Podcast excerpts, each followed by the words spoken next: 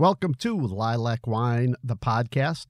On our last episode, Billy and Robert finally made it off the SS Sydney, and Billy was a little reluctant to explain to Robert why those men were bothering them. If you missed that episode, please go back and listen to it and the previous episodes. I don't want you to miss anything.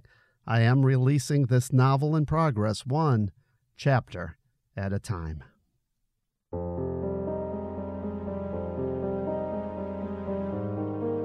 It was the summer of 1917. As America prepares to shed her blood on a distant shore, two lonely people are brought together by fate, torn apart by war, consecrated by wine. Lilac wine.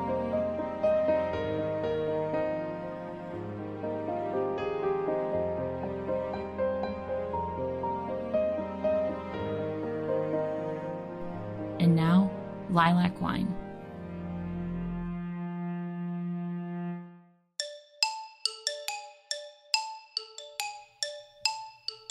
Chapter 16 By the time Robert rolled out of bed that Sunday morning, the town was already beginning to talk about what had happened the night before. And by that evening, many people in town would believe that Robert had brutally killed a man on the deck of the SS Sydney and dumped the body in the Mississippi. After all, they said, he was from Chicago. Such is the nature of stories in a small town. Unaware about what was beginning to transpire among the townspeople that morning, Robert stumbled downstairs, a loud pounding in his head. His face and side throbbed in pain. He had been awoken by Teddy's wet tongue, licking the side of his face, no doubt tasting the dried blood from last night's altercation. That rather disturbed Robert, who imagined that one day Teddy would gnaw his face in his sleep now that he had the taste for blood. With the large dog obediently at his heels, he found a note from Art on the kitchen table, alerting him to the pot of coffee on the stove. At the bottom of the note was a simple request. Perhaps you can join me at church next Sunday. Next was underlined. Robert dropped the note back on the table and lit the burner of the oil tank below the pot of coffee. Coffee is all that he wanted at this moment. He wasn't sure exactly how he was going to explain the swollen eye. He himself wasn't completely sure what had happened. Elements of the night were still fuzzy. When the coffee was adequately heated, he poured a cup and took a swallow. The warm liquid felt good going down his throat. The Sunday paper sat on the table, and Robert glanced at the headlines. It was hard to focus on the text with just one eye, and he soon gave up. Closing his eyes instead, he inhaled the aroma of the coffee. He had never gotten to a scuffle quite like that before. He, like most boys, had had his school ground fights growing up, but those never amounted to much. Of course, there was the time a few months ago when he had picked a fight with a loud, boisterous drunk who had dared to disparage Conrad in his own establishment. Up until last night, that was the worst fight in which he had ever found himself. He had never seen that man in Conrad's before. He was a short, balding man with a well trimmed mustache, no one out of the ordinary. He certainly didn't raise suspicion like some people did when they walked into bars. Upon hearing the accent of the barkeep, however, he launched into a tirade against Huns and Krauts. It had been a relatively quiet evening up until that point.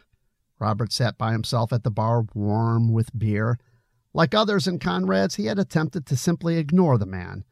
But when the loudmouth started blaming Conrad for the sinking of the Lusitania, he had had enough. You're a fucking baby killer! Go back to your own country! The man screamed. And with that, Robert lost it. He jumped from his seat and punched the man squarely in the face. The man was startled, and when he lunged for Robert in return, Robert pummeled the man's face with his fists. It wasn't much of a contest. The man was drunk and disoriented. Some of the other patrons who had sat not saying or doing anything when the incident began started cheering and applauding. Robert got lost in the moment. Caught up in the energy of the fight, he swung viciously and pushed. At one point, he had the man on the ground and was about to smash a bottle into his face when his arm was stopped. He flashed in anger at the person who had dared to stop him at his crescendo.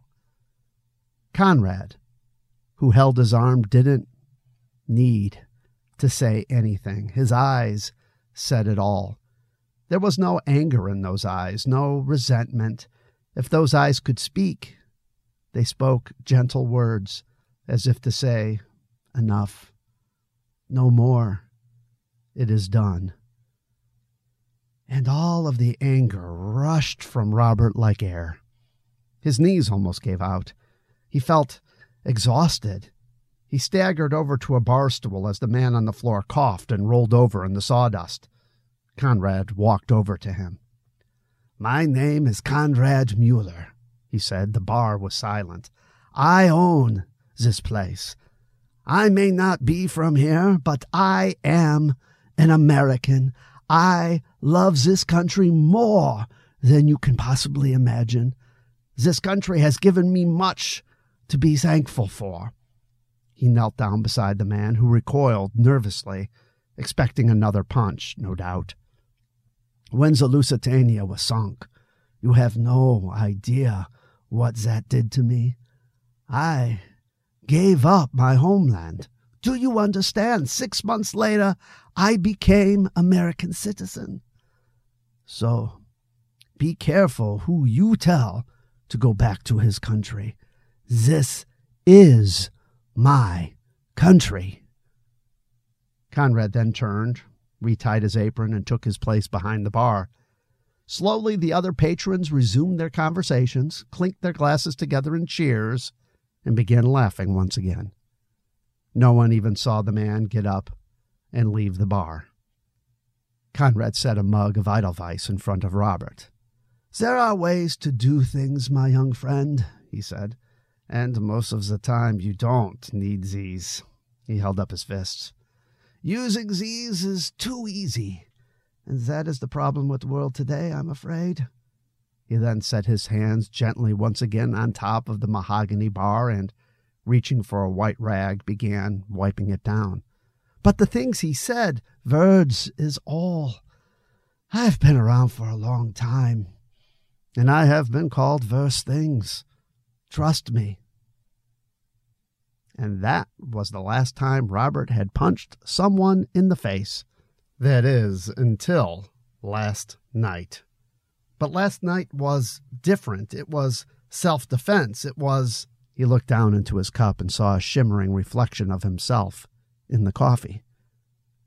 It was necessary. Those guys intended to hurt Billy. He was sure of that. Why? That was something he didn't quite understand. And he wasn't sure if he really wanted to know, truth be told. Some things are better just not knowing. He took another sip of coffee, his faint reflection swirling in the dark liquid like an apparition. He suddenly became very aware of his surroundings the ticking of the clock on a shelf in the other room, the panting of the dogs, the birds outside, the throbbing synchronized to the beating of his heart, which seemed to shake his whole body. And for the first time in a long while, he felt truly alone. He had been alone for much of the last few years, especially with the passing of his mother. But now, with the piano shop gone, and he out in the middle of nowhere, sitting in a kitchen of a relative he barely knew, the loneliness was palpable. And he felt like that reflection in the coffee, a mere ghost that could disappear at any moment, leaving neither a trace nor a memory. A funeral without mourners. That was the reality if he were to die today. Taking another sip of coffee, he pushed that thought out of his mind.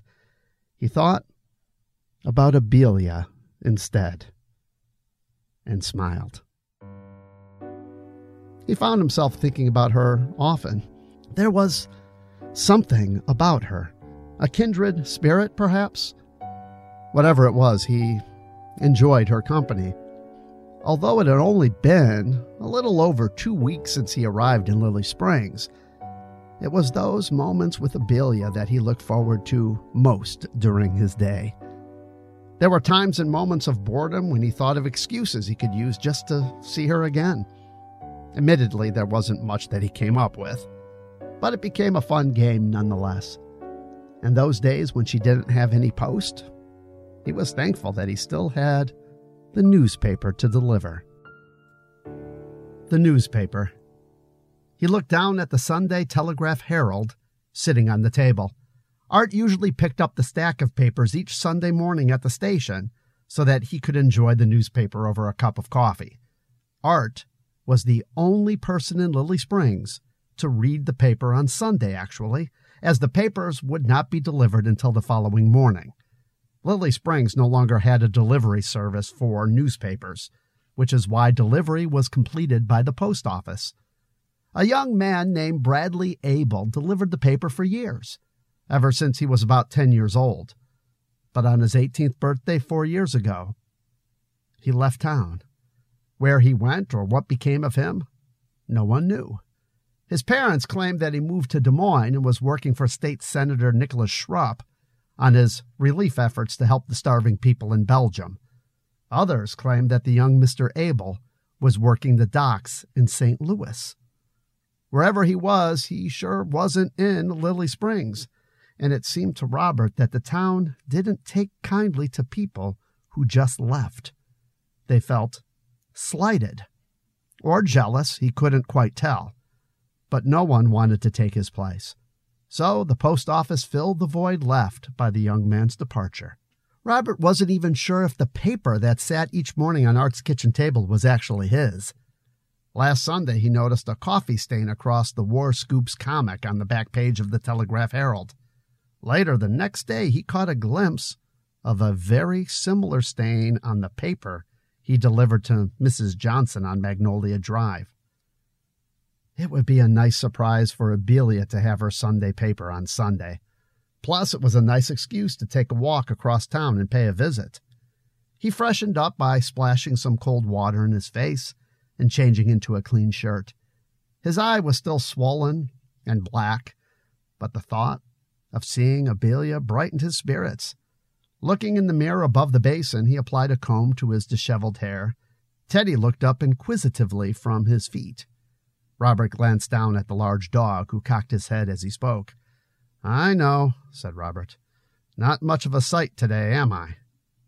Teddy let out what sounded like a groan, but then turned his head in the direction of the door. Dogs began barking downstairs, and soon Teddy took off down the hall. Robert! a voice called out. It was Art. Robert placed the comb back on the dresser. Where the hell are you, Robert?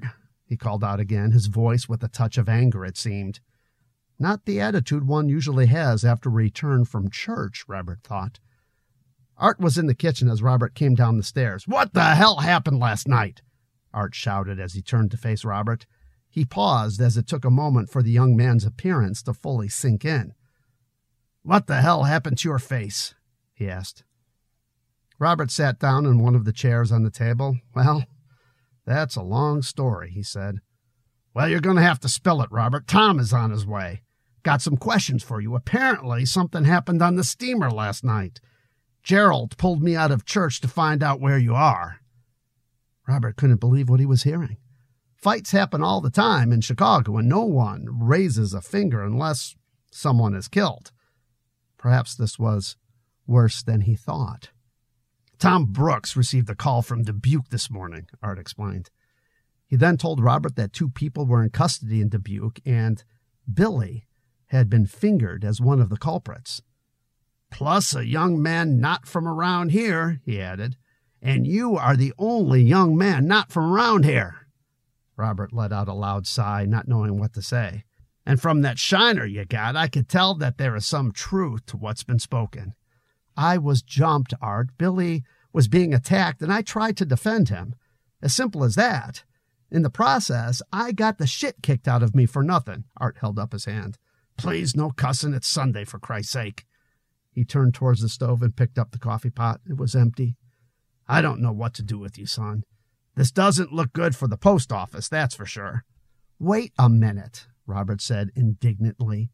I didn't do anything wrong here.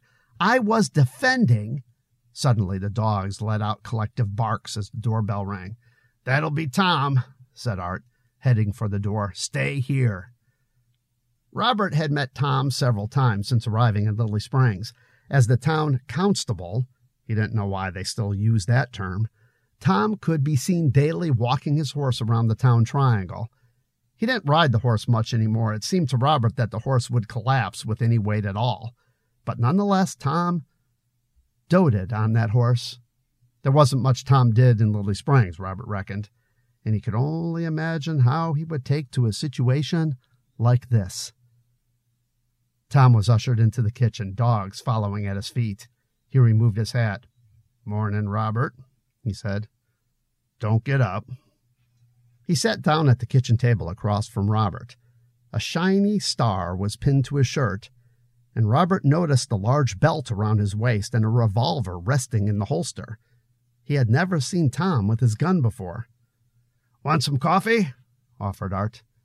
I'm afraid this isn't a social call, he stated in an overly dramatic fashion as he pulled a small pad of paper from his back pocket. But coffee would be nice. As Art proceeded to make another pot of coffee, Tom flipped through the pad, squinting occasionally at the words written on the pages. Robert had seen Tom reading with glasses before. In fact, Tom could be found most afternoons under the Civil War statue reading the newspaper and catching a nap, his glasses resting on the bridge of his nose. But apparently, he had forgotten his glasses this time, probably in the excitement of playing cop, Robert thought, trying to hide a smile. This was turning into something from a Charlie Chaplin film. Where were you last night, Mr. Bishop? Tom asked with a tone of seriousness which Robert had difficulty taking seriously. I was aboard a steamer with Billy. Which steamer? I think you know which steamer. Just answer the question, please. He sighed. This was going to be a long day, he realized. If only he had left for Abelia's a little earlier. The SS Sydney, I believe it was. The questions continued, and Robert answered them all. Each time Robert attempted to elaborate, however, he was interrupted. I'll ask the questions here, Tom often stated. Robert told him everything he knew and in the process they finished an entire pot of coffee. Art sat quietly at the table, occasionally shaking his head in disapproval, especially whenever beer or drinking was mentioned. Why these fellas go after Billy? Tom asked. I don't know. Why don't you ask Billy that question? Robert decided not to discuss the words those guys used to taunt Billy. Tom didn't need to know that. It would only complicate matters. Already did, this morning before coming here, he replied. He finished the coffee in his mug in a loud gulp and set it on the table. There was silence. And what did he say? Robert asked. Tom closed his notebook. Can't discuss that. It's part of an ongoing investigation. He leaned back, his chair creaking from his weight. Robert hoped it would break. But it held, unfortunately. Your stories collaborate, he said. Art leaned over in a whisper, corrected Tom. Corroborate, he said. Tom ignored him. One thing I could tell you, though these guys claim it was you who picked the fight with them. One guy's got a busted nose, a little worse off than you, I reckon. So where do we go from here? asked Art. I don't know. It depends on what the boys down in Dubuque decide. I'll give them a call, but until then, he stood, placing his hat back on his head. Don't go anywhere in case I need to ask some more questions. He turned to leave. Good day, Mr. Bishop, he said with a tip of his hat. Robert sat at the table as Art ushered Tom to the front door, the pack of dogs following obediently. Only Teddy stayed behind. He sat next to Robert, looking up with forlorn eyes. Robert scratched his head, listening to Art and Tom as they stood in the hallway. Keep an eye on him, Art, Robert heard Tom say as the door was opened, waves of summer sunshine pouring into the hallway. Nothing but trouble, that one. It was at that moment when Robert wished he had never set foot in Lily Springs.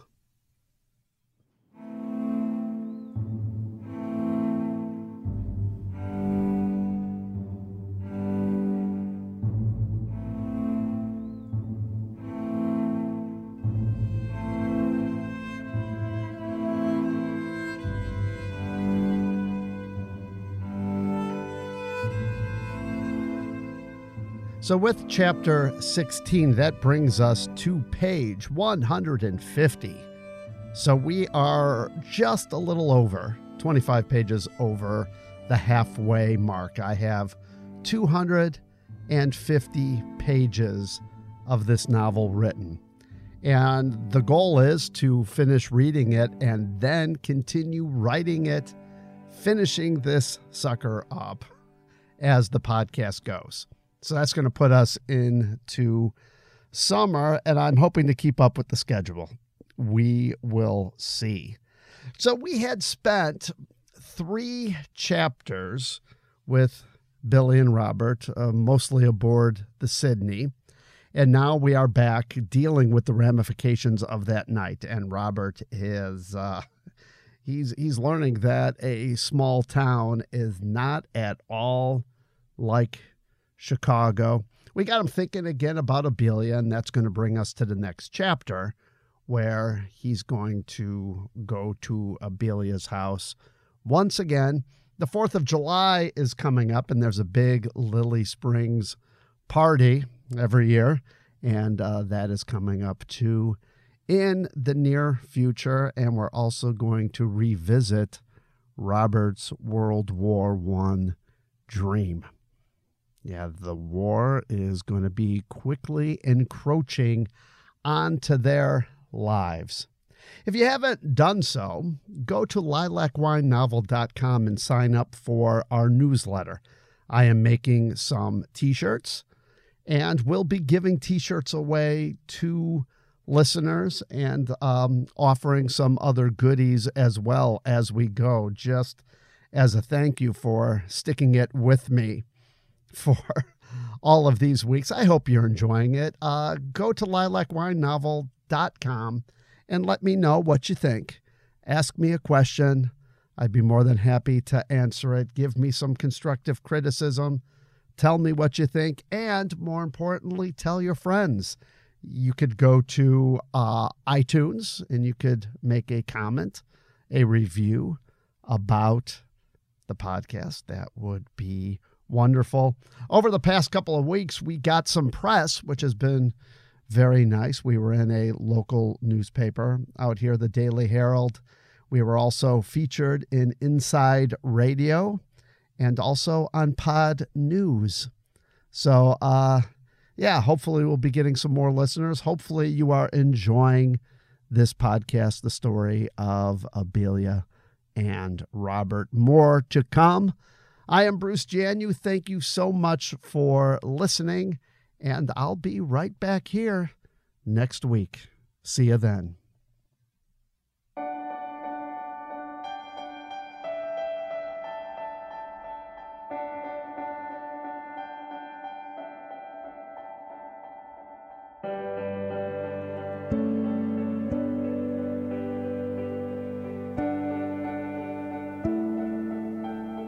This podcast is produced by Bell Book and Camera Productions.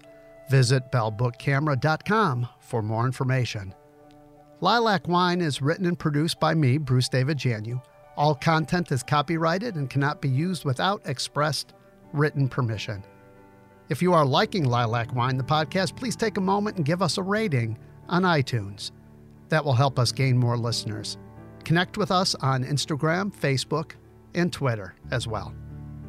The intro voiceover was provided by my colleague and friend Rachel Vissing.